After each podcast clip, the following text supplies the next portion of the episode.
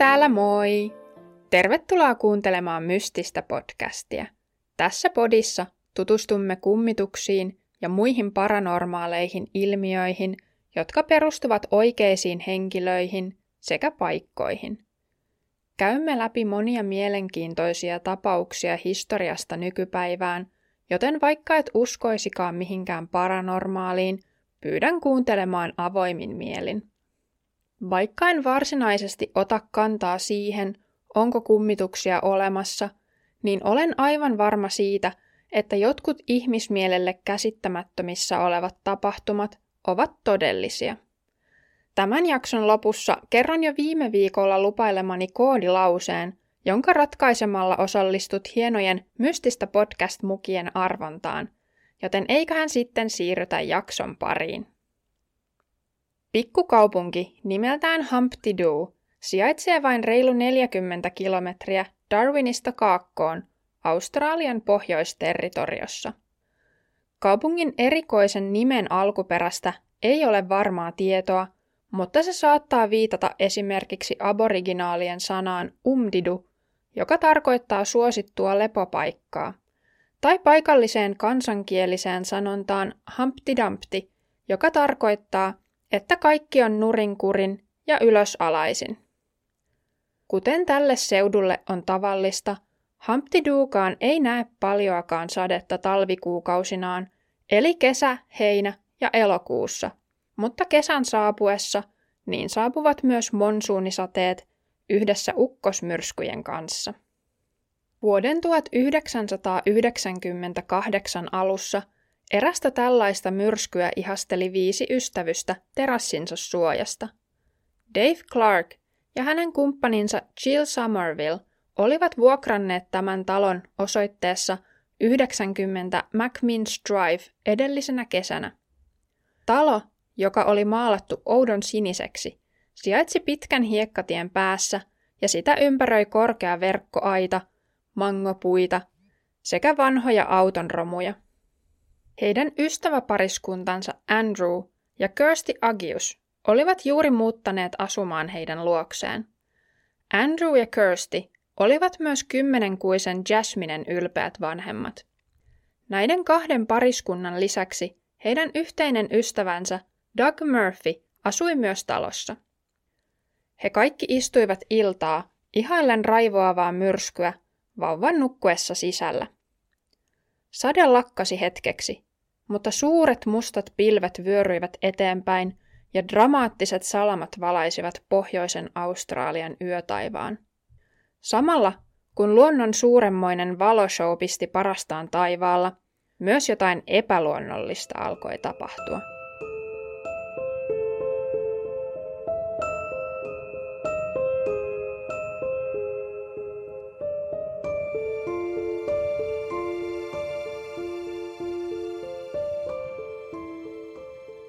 Äkisti Andrew huudahti yllättyneenä. Mikä se oli? Ja samalla pieni kivi pysähtyi hänen jalkojensa juureen. Seuraavassa hetkessä pieniä kiviä alkoi lentää jatkuvalla syötöllä jostain pihan varjoista kaikkia paikalla olleita kohti. Osa osui heidän vartaloihinsa, kun taas osa vain napsahti terassin lattiaan. Läpimitaltaan noin sentin kokoiset kivet muistuttivat kovasti niitä, joista talon pihatie koostui.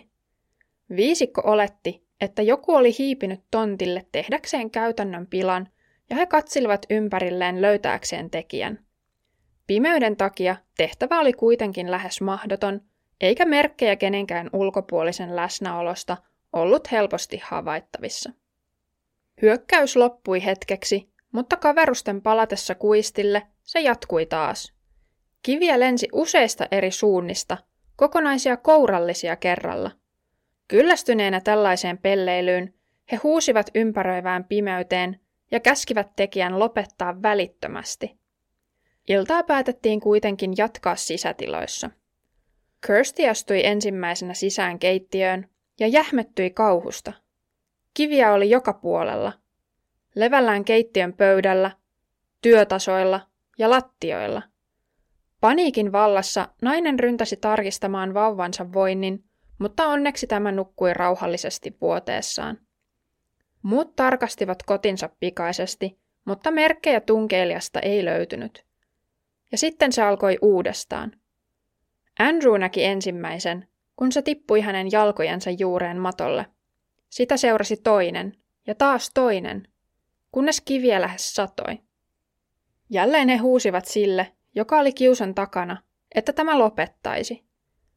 Pian kaverukset kuitenkin tajusivat, että kaikki ovet ja ikkunat oli suljettu, eikä ketään muuta ollut talossa. Kivet, jotka olisivat voineet tulla vain ulkoa, olivat täysin kuivia, vaikka sade oli rankkaa. Ne näyttivät aineellistuvan tyhjästä. He ajattelivat, että ehkä ne olivat jotenkin peräisin ullakolta. Kun ullakon luukku vedettiin auki, sieltäkin putosi kiviä, mutta sielläkään ei ollut ketään. Andrew ja Kirsty päättivät vetäytyä makuuhuoneeseensa, mutta nähtyään sänkynsä he pysähtyivät haukkomaan henkeään yllättyneinä. Sekin oli pikkukivien peitossa, mutta kaikki tämä oli kuitenkin vasta alkua. Seuraavien päivien aikana talon asukkaita terrorisoi ympäriinsä lentävät esineet, kuin jokin näkymätön voima liikuttaisi niitä. CD-soitin revittiin hyllyltä ja viskattiin lattialle. Tuhkakupit lentelivät ympäriinsä ja murskautuivat sitten törmätessään seinään. Lasiset kaapinovet rikkoutuivat ja lasinpalasia lenteli sinne tänne. Viikon kuluessa kaverukset päättivät, että asialle pitäisi tehdä jotakin.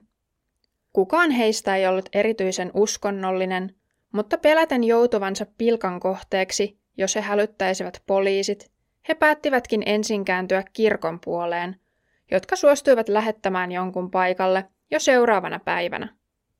Sinä yönä Kirsty ja Andrew makasivat valveilla sängyssään, pitäen silmällä pinnasängyssään nukkuvaa tytärtään. Hetkeä myöhemmin, kun valot oli sammutettu ja Andrew kuorsasi jo tyytyväisenä, Kirsty kuuli oudon äänen, joka oli lähtöisin pimeästä huoneesta. Ääni kuulosti aivan kuin raapimiselta. Ehkä jokin pikku otus ulkona, nainen ajatteli ensin, kunnes hetken kuluttua ääni voimistui ja siirtyi lähemmäs. Aivan kuin jokin hiipisi seinän viertä häntä kohti.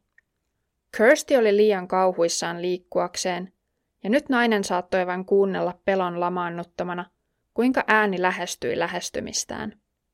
Enää ei ollut epäilystäkään, mikä oli äänen alkuperä. Jokin ryömi häntä kohti pilkkopimeässä huoneessa. Ja sitten se pysähtyi. Kirsty kiirehti sytyttämään valon, mutta näki vain miehensä ja tyttärensä huoneessa. Ainoina ääninä Jasminen tasainen hengitys ja Andrewn vaimea kuorsaus. Kun pappi Steven de Sousa saapui seuraavana päivänä, hän löysi talon asukkaat syvästi järkyttyneinä ja unen puutteesta kärsivinä. Naiset Kirsty sekä Jill itkivät, koska olivat niin peloissaan. Pappi oli vasta toivotettu tervetulleeksi sisälle taloon, kun joku jo huusi hänelle käskyn kumartua. Kääntyessään katsomaan, hän kauhistui nähdessään suuren keittiöveitsen lentävän suoraan häntä kohti. Pappi nosti kätensä suojakseen, mutta veitsi pysähtyikin kesken lentonsa ja putosi lattialle. Näytti aivan kuin jokin näkymätön olisi kannatellut sitä ihan hänen edessään. Todistettuaan muitakin vastaavia tapahtumia sinä aamuna, De Sousa oli vakuuttunut, että joku rauhaton henki oli talossa. Hän oli nähnyt vastaavaa ennenkin kotimaassaan Intiassa. Pappi uskoi, että joku asukkaista oli houkutellut aaveen sinne, ja tämä henkilö oli mitä todennäköisemmin luontainen medio. Pappi ei kuitenkaan kyennyt tarjoamaan muuta apua kuin rukouksia, mutta vakuutti kuitenkin talon asukkaille, että henki ei vahingoittaisi ketään fyysisesti ja todennäköisesti jättäisi heidät kyllä pian rauhaan. Mies myös myönsi, että rukouksista tuskin olisi paljoakaan apua. Seuraavana päivänä, aivan kuin papin rauhoittava läsnäolo olisi riittänyt, oudot tapahtumat loppuivat. Onnea kuitenkin kesti vain kolme päivää, jonka jälkeen se palasi.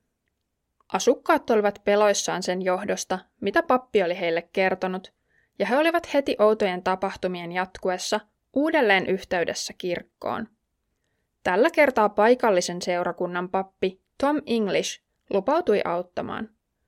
Aivan kuten de Sousan vieraillessa, myös tämä pappi kohtasi heti lukuisia lentäviä esineitä, joista osa kulki aivan hänen päänsä vierestä.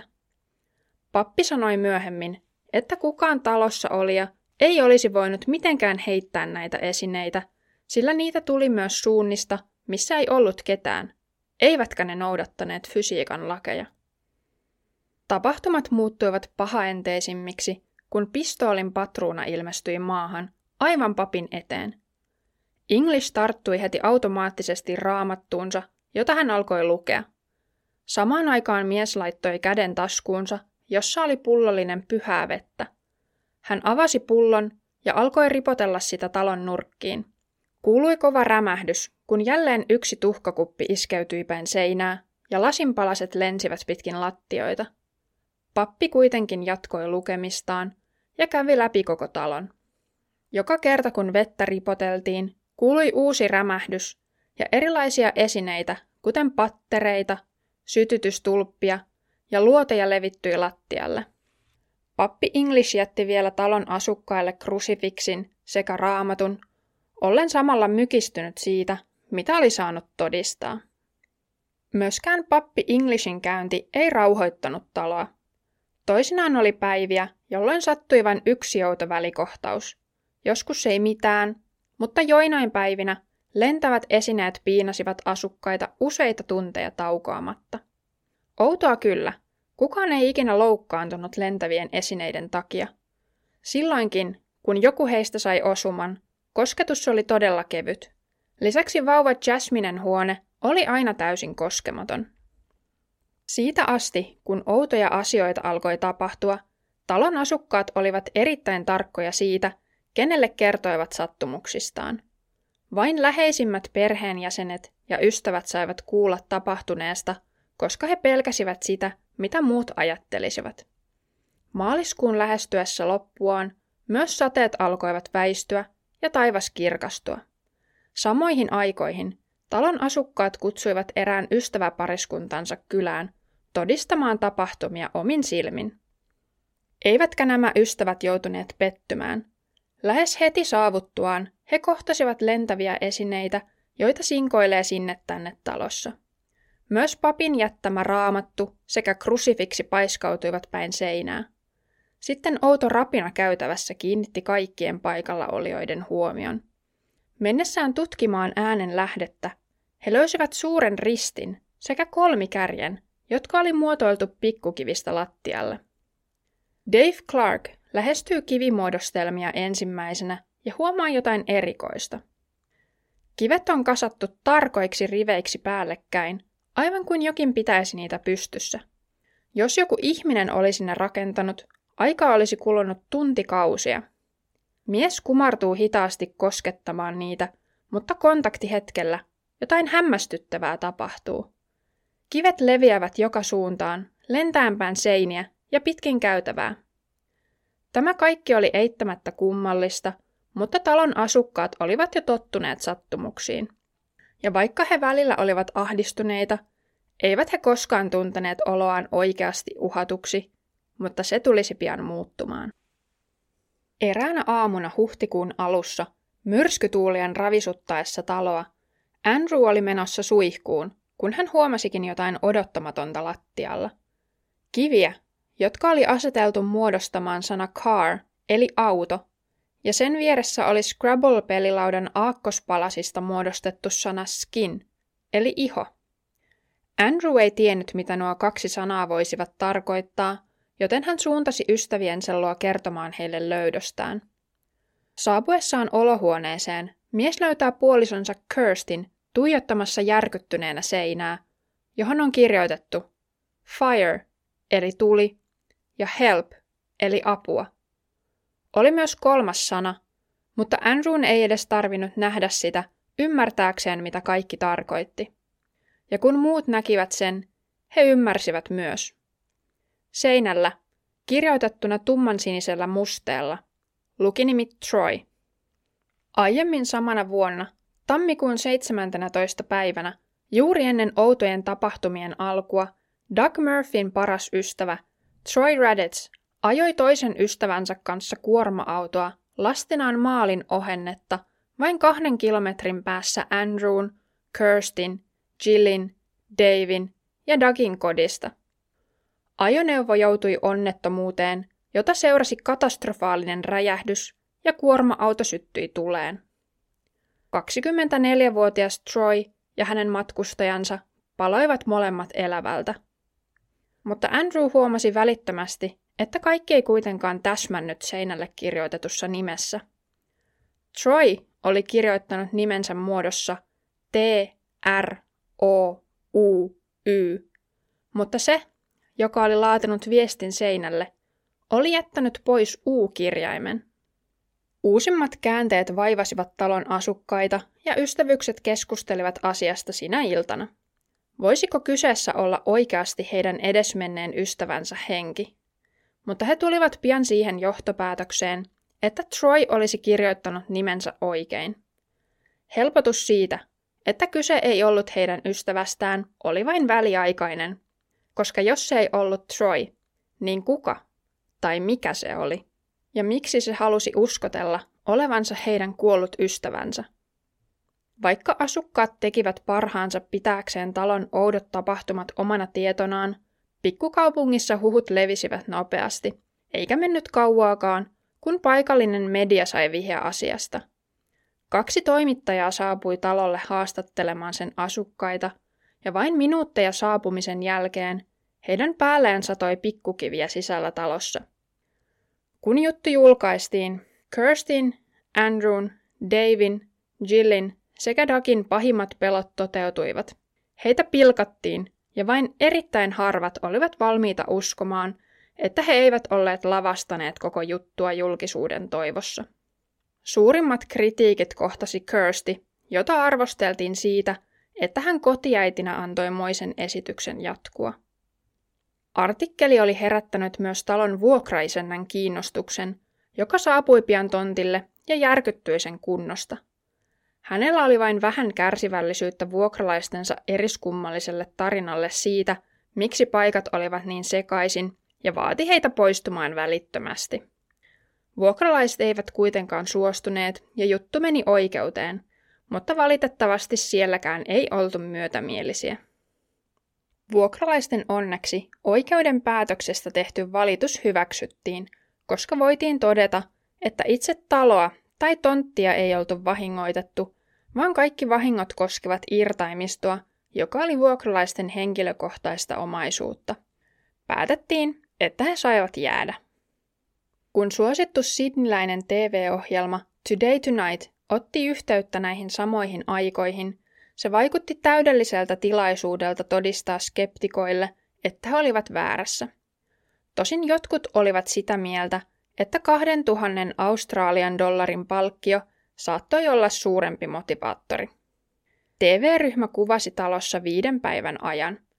Heidän alkuperäinen ajatuksensa oli paljastaa huijaus, jonka he olettivat olevan käynnissä. He joutuivat kuitenkin pian muuttamaan lähestymistapaansa – Aivan kuten muutkin vierailijat ennen heitä, ryhmä kohtasi joukon outoja ilmiöitä jo heti saavuttuaan. Putoavista kivistä, lentäviin ruokailuvälineisiin ja murskattuihin laseihin.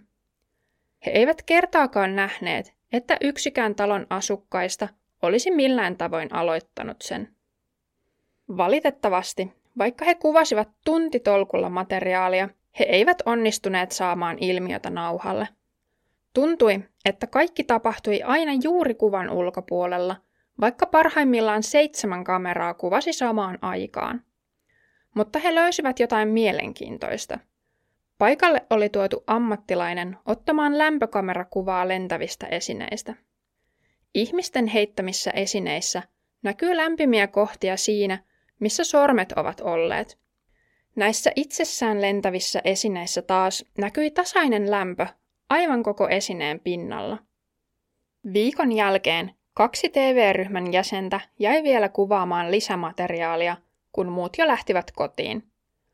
Kuvatusta ohjelmasta päätettiin tehdä kaksiosainen ja vain parin päivän kuluttua ensimmäinen osa julkaistiin. Siinä kuvattiin talon asukkaat tavallisiksi ihmisiksi, jotka olivat joutuneet tahtomattaan keskelle erittäin outoja tapahtumia. Seuraavassa osassa luvattiin yrittää löytää todisteita. Mutta sitten kaksi taloon pitemmäksi aikaa jäänyttä kuvaajaa toimittivat materiaalinsa editoijalle ja kaikki muuttui. Vihdoin nauhalle oli saatu jotain. Muovinen purkin kansi oli lentänyt huoneen poikki. Videolla oli näkymä keittiöön, ja kun editoija tarkasteli videomateriaalia tarkemmin, hän huomasi, että lasisista kaapin ovista näkyy heijastuksia. Näissä heijastuksissa hän näki kuvanneen kameramiehen lisäksi myös toisen henkilön, Kirstin. Tästä hän päätteli, että nainen oli hiipinyt kuvaajan taakse ja heittänyt kannen hänen huomaamattaan. Kameramies kuitenkin vakuutti, että nainen oli ollut tämän sattuessa huoneen sivussa, rauhallisesti viikkaamassa pyykkejä, eikä voinut heittää mitään. Editoija oli kuitenkin varma, että oli onnistunut paljastamaan huijauksen. Peläten näyttävänsä hölmöltä, kun ohjelman toinen osa julkaistiin, sen näkökulmaa oli muutettu. Nyt Kirstin esiteltiin olevan kaiken takana. He vielä soittivat Kirstille ja vaativat saada tietää, oliko hän suunnitellut huijauksen. Myöhemmin he vielä väittivät, että nainen oli tunnustanut. Ohjelman toisen osan julkaisun jälkeen vieläkin useampi epäili talon tapahtumien aitoutta, mutta muutamat yksityiskohdat eivät vielä olleet tulleet julki. Vaikka Today Tonight-ohjelma pesi kätensä kaikesta, niin sillä mikä piinasi McMinns Drivein asukkaita, ei ollut mitään aikomusta tehdä samaa. Oudot ilmiöt jatkuivat vielä jonkin aikaa TV-ryhmän lopetettua kuvauksensa. Kun Kirstiltä on kysytty, oliko hän jotenkin tapahtumien takana, hän on kieltänyt kaiken. Nainen on myös sanonut, ettei hän ole ikinä sanonut mitään sellaista TV-yhtiölle, kun he soittivat. Vielä ohjelman jälkeenkin paikalla käyneet toimittajat saivat todistaa outoja lentäviä esineitä. Esimerkiksi kahden journalistin niskaan oli tippunut pikkukiviä, vaikka he seisoivat selkä seinää vasten. Ja eräs uutistoimittaja, joka oli myös teknikko, kertoi, että haastatellessaan Kirstiä hän oli saanut useita pieniä sähköiskuja mikrofonista ja nähnyt myös, kuinka kaukosäädin oli noussut itsekseen ilmaan. Hän ei uskonut, että kyseessä voisi olla huijaus. Eräs TV-ryhmän jäsen, joka oli paikalla, kun kiistanalainen kansi oli lentänyt, on pysynyt kannassaan, että Kirsty ei heittänyt mitään. Myös eräs skeptinen TV-ryhmän jäsen, joka oli viettänyt aikaa talossa, on kertonut, kuinka hänen skeptisyytensä joutui koetukselle. Heti hänen saavuttuaan taloon Doug Murphyn makuuhuoneessa oli tapahtunut outoja. Hänen sängynsä patja oli nostettu pystyyn. Tämä tapahtui useaan kertaan toimittajan ollessa talossa. Tämä ei kuitenkaan vielä vakuuttanut miestä, mutta sitten, hänen ollessa talossa vain Kirstin ja vauva Jasminen kanssa, vauva oli nukkunut makuuhuoneessa mutta alkoikin itkeä, ja he menivät hyssyttelemään tätä. Kirsty otti lapsensa vasempaan kainaloonsa, polttaessaan tupakkaa oikealla. He kävelivät Doug Murphyn huoneen ohi, jonka ovi oli suljettu. Toimittaja vaistomaisesti avasi oven ja kurkkasi sisään. Se oli tyhjä, eikä mikään ollut tavallisesta poikkeavaa. Kun hän oli sulkemassa ovea, huoneesta kuuluikin kova pamaus. Mies avasi oven uudestaan, ja huoneen nurkassa oli rikkinäinen lasi. Kirsty tai kukaan muukaan ei olisi voinut heittää sitä. Ja olisi vielä viimeinen paljastus. Oli totta, että mitään outoa ei ollut tapahtunut ennen Troy Raditsin traagista kuolemaa tammikuussa. Mutta näihin samoihin aikoihin Andrew, Kirsty ja Jasmine muuttivat taloon. Andrew ei ollut ajatellut asiaa sen tarkemmin, ennen kuin vasta jonkin aikaa myöhemmin, kun oudot ilmiöt McMinns Drivella olivat eskaloituneet. Sillä vaikka kukaan asukkaista ei uskonut, että Kirsty olisi tahallaan ilmiöiden takana, niin näin oli tapahtunut aiemminkin. Kun Andrew ja Kirsty olivat vielä asunneet Bachelorissa noin 60 kilometrin päässä Hamptiduusta – Pariskuntaa oli silloinkin piinannut putoavat kivet, mutta silloin he olivat laittaneet tapahtuneen paikallisten lasten jekuksi. Pian tämän jälkeen Andrew otti vastaan työn rakennustyömaalla. Eräänä päivänä yksi työntekijöistä oli asettunut keittiön ottaakseen kahvikupin. Ne olivat kuitenkin kaikki mystisesti kadonneet. Kupit ilmestyivät myöhemmin työmaalle, outoihin ja vaikeasti tavoitettaviin paikkoihin, kuten korkeiden tolppien päälle tai läheisten rakennusten katoille. Tämä oli tapahtunut samaan aikaan, kun työmaalle oli tullut taas uusi työntekijä. Kirsty. Lopulta kaikki talon asukkaat päättivät muuttaa pois, vaikka olivatkin saaneet oikeuden luvalla jäädä. Talo remontoitiin, eikä siellä ole tapahtunut enää mitään tavallisesta poikkeavaa. Jo vuosia on esitetty teorioita siitä, että vastaavanlaiset niin sanotut poltergeist eli räyhähenkitapaukset eivät olisikaan rauhattomien kummitusten aikaansaannosta, vaan ennemminkin telekinesiaa. Telekinesia tarkoittaa vaikuttamista esineeseen, esimerkiksi sen liikuttamista paranormaalilla tavalla koskettamatta sitä pelkän ajatusenergian voimalla. Yleensä ajatellaan, että teini-ikäisten tai varhaisteini-ikäisten lapsien myllertävät tunteet ja hormonit tai vaihtoehtoisesti suuren trauman kokemukset jotenkin avaavat meille vielä tuntemattomia kolkkia ihmismielestä, jotka mahdollistavat tällaiset uskomattomat taidot. Useinhan poltergeist-tapauksissa on aina joku keskushenkilö, monesti lapsi, jonka ympärillä kaikki aktiviteetti tapahtuu. Kenties Kirstillä syystä tai toisesta oli tiedostamatta tämä taito. Siitä en tosin löytänyt raportteja, onko hän kohdannut vielä myöhemmin vastaavaa muutettuaan pois McMinstrivilta. Muitakin selityksiä kummittelun aiheuttajalle on esitetty. Steiros Canaris, joka aikanaan rakensi talon 70-luvulla ja asui siellä 20 vuotta, uskoi, että aiheuttaja oli hänen perheensä viha, joka kumpusi siitä, että heidät häädettiin talosta taloudellisen tilanteen huononnuttua pieleen menneen liiketoiminnan johdosta. Toisaalta taas talossa käynyt siivooja Irene Winters sanoi, että talo oli jo itsessään pelottava ja luonnottoman kylmä. Myös ovia avautui ja sulkeutui omia aikojaan. Lisäksi on toki vielä Troy, mutta miksi hän olisi kirjoittanut nimensä väärin? Tällä tapauksella on lukuisia todistajia, joista monia pidetään erittäin uskottavina sekä luotettavina. Today Tonightin kuvaamasta ohjelmasta löytyy edelleen pätkiä ainakin YouTubesta – Sieltä löytyy esimerkiksi lämpökameralla kuvattua mielenkiintoista materiaalia ja myös se, kuinka luoti putoaa kuin tyhjästä lattialle. Toki monet myös edelleen epäilevät huijausta, jonka olisi kyllä pitänyt olla todella taitavasti suunniteltu sekä toteutettu. Mutta miksi he olisivat nähneet niin suuren vaivan, koska saavutettava hyöty oli niin pieni?